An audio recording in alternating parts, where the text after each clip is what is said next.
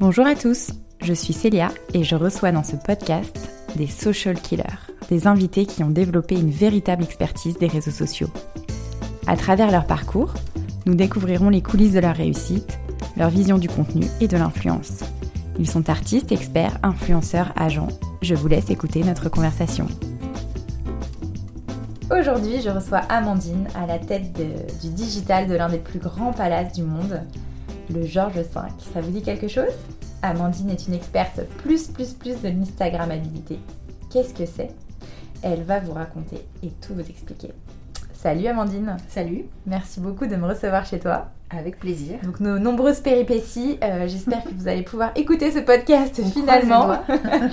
Donc Amandine, euh, raconte-nous ton parcours et euh, est-ce que tu as toujours été une fan des réseaux sociaux? Est-ce que tu as toujours voulu travailler dans cet univers? Alors, je suis arrivée dans les réseaux sociaux un petit peu par hasard. J'ai commencé dans les assurances, donc vraiment pas très Instagram friendly ni sexy. mais, mais l'entreprise était en pleine transition digitale, donc ça m'a donné un petit peu envie d'approfondir le sujet. Euh, j'ai eu mon stage de fin d'études chez Yves Rocher, où là j'étais vraiment dans un département digital, mais pas réseaux sociaux. De façon assez proactive et spontanée, j'ai proposé des pistes d'amélioration sur le contenu qu'on mettait sur les réseaux sociaux, à l'époque euh, sur Facebook, euh, en prenant moi-même des photos, en mettant les produits de façon un petit peu plus lifestyle, en ouvrant carrément des comptes Instagram, en créant une stratégie Instagram. À l'époque, les marques n'étaient pas encore trop sur Instagram, l'influence n'existait quasiment pas donc en faisant tous ces premiers pas, on va dire. Et après, je m'étais dit que j'adorerais travailler chez Sephora, qui pour moi était, euh, et qui est toujours, je pense, une des entreprises les plus digitales et les plus innovantes en France. Donc j'ai eu la chance d'intégrer Sephora pour euh, m'occuper des réseaux sociaux pour Sephora France. Euh, donc c'est une équipe qui a grandi au départ quand je suis arrivée j'étais toute seule. Et puis après il y avait trois personnes dans mon équipe dont un youtubeur beauté. Donc Richard si tu nous écoutes euh, un petit coucou pour toi. Salut Richard. Voilà. Et puis euh, et puis maintenant ça va bientôt faire deux ans que je suis au Georges V donc comme tu l'as dit un des palaces les plus incroyables au monde et en charge des réseaux sociaux mais aussi du digital au sens plus large. D'accord alors euh, justement, c'est fou, un palace, a priori, euh, ça reste assez distant de ses clients sur les réseaux sociaux. Comment euh, tu traites ce contenu et surtout comment tu arrives à le faire évoluer tous les jours, toutes les semaines d'un lieu qui change pas beaucoup finalement? Mmh. C'est vrai que l'utilisation des réseaux sociaux en hôtellerie de luxe, c'est un petit peu différent que comme on vend du service, c'est un petit peu du rêve en fait.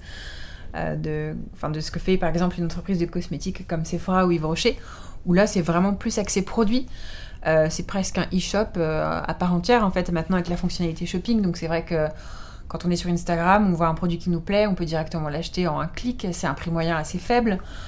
c'est quelque chose d'assez ludique. On peut tout de suite voir la teinte, l'application, les techniques, les looks qu'on peut créer. En hôtellerie, c'est plus subtil, je dirais c'est un peu plus une fenêtre lifestyle ou une petite porte ouverte pour que nos futurs guests ou futurs clients puissent un petit peu plus se rendre compte de l'atmosphère des lieux et aussi de ce qui fait sa particularité. Par exemple, est-ce que euh, l'hôtel a un spa incroyable ou pas? Est-ce qu'il a des restaurants étoilés? Nous, on a la chance d'être le palace le plus étoilé en, Europe. C'est marqué directement sur la bio de notre compte Instagram, donc c'est vrai que les gastronomes, quand ils voient ça, j'imagine que c'est intéressant pour eux. Euh, de montrer un petit peu l'ambiance au sein des chambres, un petit peu le style de l'hôtel. C'est vrai que euh, suivant les palaces, il y a des styles plus ou moins différents. Donc voilà, ça plaît ou pas. Mhm.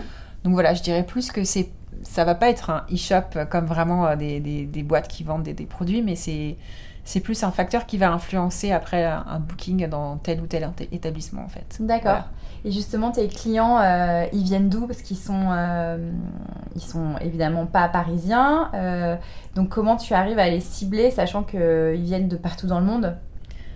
Alors en effet, on n'a on a, on a pas que des clients parisiens, mais on en a quand même, notamment pour les restaurants où, mhm. forcément dans les restaurants de, palace parisiens, il n'y a pas qu'une clientèle étrangère, il y a aussi une clientèle locale qui vient pour des déjeuners d'affaires, des occasions, des choses comme ça. Et puis après, c'est juste une, stratégie de communication qui est pas locale, en fait, mais globale, donc qui, qui, est, qui est plus à même de s'adapter à différentes cultures. Euh, c'est vrai qu'il faut qu'on pense à différents critères quand on fait des posts. Est-ce que ça va plaire à telle culture? Est-ce que ça peut froisser ou pas telle culture? Mm Chose auxquelles on euh, pense pas. La cliente des États-Unis, euh, elle aime pas forcément la même chose que celle du Moyen-Orient ou de l'Asie. Exactement, oui, c'est pas forcément les mêmes styles de contenu auxquels, auxquels ils sont réceptifs.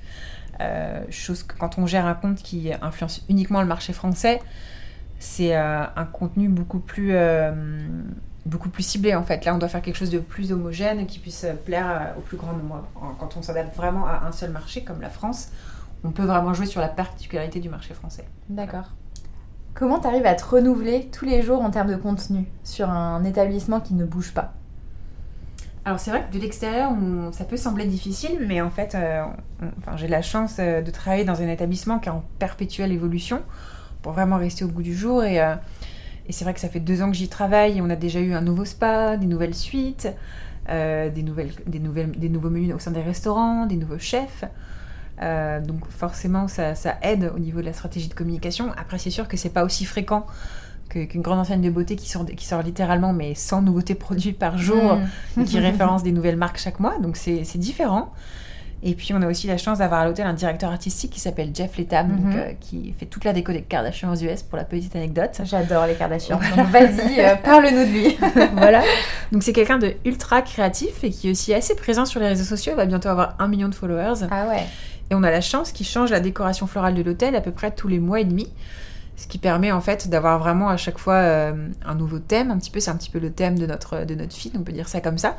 Et ça peut vraiment changer du tout au tout, c'est-à-dire que on peut passer du lobby avec euh, recouvert de forêt, d'une forêt de fougères géantes, mhm. au mois d'après un mur d'orchidées violets, au mois d'après un parterre de roses rouges pour la Saint-Valentin par exemple. D'accord. sachant que, que, le nec le plus ultra est en de venir nous voir au moment des fêtes où là c'est vraiment incroyablement magique et féerique. C'est tout un décor euh, qui est recréé sur un thème un petit peu à chaque fois. L'année dernière, on avait ce qu'on appelle une lightbox en fait dans, la terrasse de l'hôtel, mhm. qui était vraiment un énorme couloir lumineux ultra Instagram friendly, qui était un petit peu inspiré du show Saint-Laurent, qui avait un catwalk noir qui réfléchissait des palmiers dans la Tour Eiffel l'année dernière. Nous, c'était un couloir lumineux avec un couloir d'eau en dessous, ce qui fait que quand on se prenait, il y avait toutes les lumières qui se reflétaient. Et on a eu un volume de selfies de la part de nos clients et même de clients extérieurs qui était assez incroyable. Ah ouais, c'est génial. Donc, voilà. les gens se ruaient pour venir prendre leurs photos. Euh. Moi j'avais vraiment des gens qui, qui, venaient me voir à l'hôtel et qui me disaient où est la lightbox? Ah ouais, d'accord. Eh bien la lightbox est dans la Alors venez avec plaisir. voilà. Donc ouais, non, ça c'était euh, c'était incroyable et, euh, et puis après on avait aussi dans le hall des ours vraiment géants, je sais pas si tu les avais vus mhm. passer, qui étaient faits avec plus de 40 000 boules de Noël collées une par une par l'équipe de Jeff Letham. Wow. Donc c'était assez exceptionnel et on a hâte de, voir le thème de cette année. Je le connais pas encore. Ouais, mais tu peux pas euh, nous en dire un peu plus? Non, c'est encore en, plein, en pleine réflexion. Mais voilà, venez nous voir sur Instagram euh, FS Georges 5 Paris mi-novembre et vous pourrez découvrir le nouveau thème de cette année. D'accord, on y sera, on y sera. Et euh, la food, alors parle-nous de tout ce que tu peux manger tous les jours en test après tes photos Instagram. Donc c'est un, un, outil incroyable, c'est ultra mm. C'est sûr que la food, c'est ultra Instagrammable. Après, il y, a des créations qui, sont, qui ont un degré plus ou moins. Euh, plus ou, enfin, un degré Instagram friendly plus ou moins important. Dans le sens où, par exemple, une création étoilée peut être absolument incroyable, mais peut être plus complexe à déchiffrer pour un utilisateur Instagram lambda. Alors que, par exemple, euh, l'année dernière, notre chef pâtissier a créé un pain au chocolat euh, ultra Instagram friendly là pour le coup. D'accord. Qui était vraiment avec un feuilletage euh, très très très graphique et ça a fait le buzz mais incroyable. Les gens nous écrivaient tous les jours pour savoir si le pain au chocolat était disponible à emporter. Là On a carrément créé un pop-up euh, à l'époque des fêtes pour pouvoir justement vendre ce fameux pain au chocolat à emporter. Ah ouais. Il avait aussi fait euh, pour la galette des rois une, une, galette avec le même feuilletage qui a vraiment aussi cartonné. Donc je pense que c'est aussi le fait d'avoir des, des produits un petit peu grand public mais un peu twistés il y a aussi toute la folie Cédric Grelet, bien sûr, qui, cartonne aussi sur les réseaux sociaux. Il a plus d'un million de followers, c'est incroyable. Donc voilà, je pense que si avec la pâtisserie c'est facile, mais le, salé peut aussi. Euh, Donc ça veut dire que ce pain au chocolat était peut-être pas euh, destiné à rester euh, à la vente et le fait que toi tu viennes le voir en disant ça marche super bien et du coup ça booste les ventes et enfin c'est un espèce de cercle vertueux. comment tu peux influer sur la carte grâce aux réseaux sociaux? Alors j'aurais pas la prétention d'influer sur la carte grâce aux réseaux sociaux, mais après c'est aussi, l'influence de nos clients, on va dire. C'est-à-dire que ce pain au chocolat, à la base, il était disponible que au petit déjeuner au sein de notre restaurant étoilé.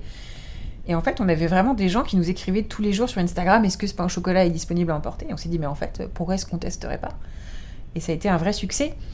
Après, euh, j'ai comment dire un radar à potentiel Instagram ou pas pour les créations de nos chefs. D'accord. Euh, et, c'est vrai qu'après, quand on les met en avant, forcément, on choisit les créations qui sont les plus Instagram friendly. Et euh, toujours sur un dessert, on a eu un, un, tiramisu pour un de nos restaurants étoilés méditerranéens, qui n'était pas un tiramisu classique comme on peut le voir dans les restaurants, euh, dans une espèce de petite, euh, de petite casserole ou dans un, bocal. dans un bocal. Mais là, c'était vraiment un, un, tiramisu en forme de tasse à espresso, donc un peu cylindrique, avec différentes couches de texture, mais ultra aérienne.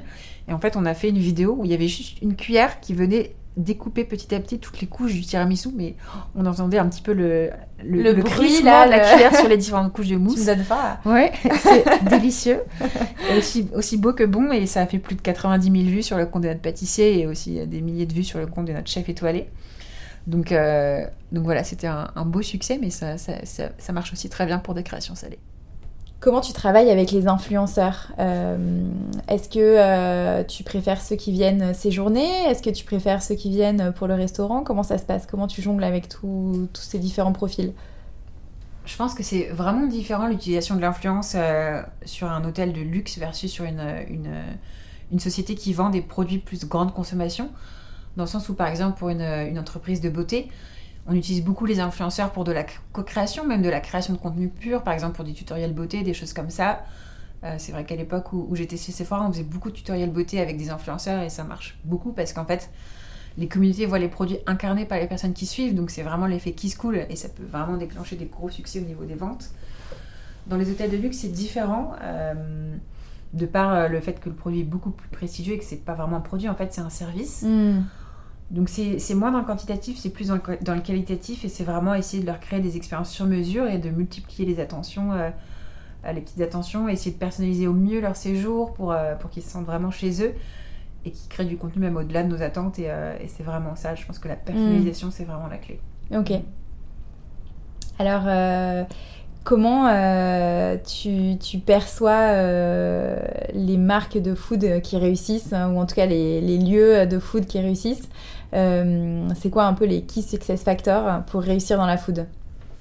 Je pense que les key, les key success, c'est difficile à dire, les key success... Oula, c'est un peu comme je suis sécheuse. les key success factors dans la food, euh, c'est assez simple, enfin ça paraît bête, mais, mais ça vaut quand même le coup de, de, de, de l'expliquer ce qui me vient spontanément en tête. Mais c'est par exemple d'avoir au moins dans sa gamme produit ou dans son menu, au moins une création qui soit Instagram friendly, même si c'est pas du tout tout, c'est pas obligé que ce soit tout. Hein. Mais par exemple, dans une boulangerie, au moins avoir une viennoiserie ou au moins quelque chose qui soit un peu étonnant et qui crée un petit peu euh, la curiosité, ou que les gens arrivent dans la boulangerie et ils, font, ils savent déjà qu'ils veulent le pain au charbon noir parce que Hmm. pensent déjà qu'ils vont pouvoir faire la photo sur leur table du petit déjeuner ou sur, au brunch ou des choses comme ça. Ouais, c'est fou ce pouvoir euh, d'avoir la photo. euh, C'est exactement ça. Il y a plein de gens qui vont dans des boulangeries ou dans des restos avant tout Uniquement pour prendre, pour une, photo, prendre une photo. Ou alors avant même de manger, ils, ils font déjà toute une mise en scène. euh, hmm. dans tout le groupe euh, Big Mama, c'est ça, enfin avec Ouais. les, les cuillères de les, les casseroles de pâtes, les pizzas à la truffe et même là, on en avait parlé, mais Circus Bakery, ceux qui, Mm. euh, ceux qui vendent les, les cinnamon buns, ils ont commencé avec juste un seul produit, les espèces de cinnamon rolls Ouais, c'est un buzz, on a tous envie d'y aller juste pour ça, quoi. Au-delà d'être bons, ils sont aussi très au-delà d'être beaux, ils sont aussi très bons. mais c'est surtout, je pense que ce qui fait la clé, c'est aussi ça qui a fait le succès de notre petit pain au chocolat, c'est que c'est un produit qui est très homogène. Donc les photos sont aussi très homogènes et très similaires, et ça fait vraiment un espèce de matraquage Hmm. où les gens identifient, ok, c'est le cinnamon bun de, Cir- de Circus Bakery, Hmm. c'est tout le temps les mêmes photos qui reviennent.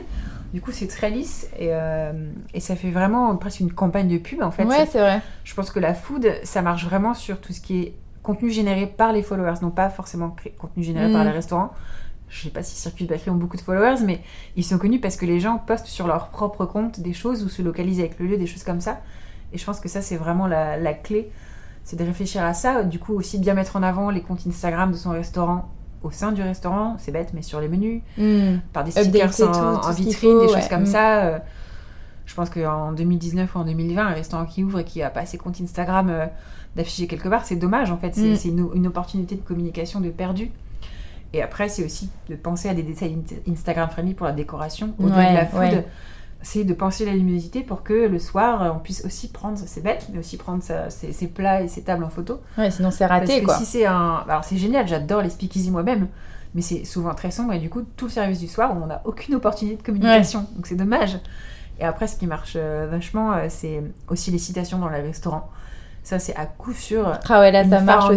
de euh, stories, ouais. de photos, de. euh, On voit ça dans Enfin, la fashion, ça. euh, dans toutes les cabines, euh, ça. même dans la beauté. euh, Glossier, si tu nous entends aussi. Exactement, Glossier. euh, Il y en a plein. M Skincare aussi. Mm. euh, Enfin, plein. Et euh, c'est ultra inspirant. Et puis après, bien sûr, les toilettes. Ah, les toilettes. Indispensable. euh, Indispensable. Et. euh, The place to be de tous les restos. Exactement. Et il y a plein de The dans les to toilettes. Il y a plein plein de gens qui se prennent en photo dans les miroirs. Ouais. Et il y a même euh, l'adresse Sketch à London qui est connue avant tout pour ses toilettes. Les Mm. gens viennent pour se prendre en photo dans les toilettes de Sketch et avoir leur story ou leur post. C'est quand même incroyable cet engouement euh, Ouais. pour, euh, pour tout ce qui est beau et photogénique, quoi. Mm, c'est vrai.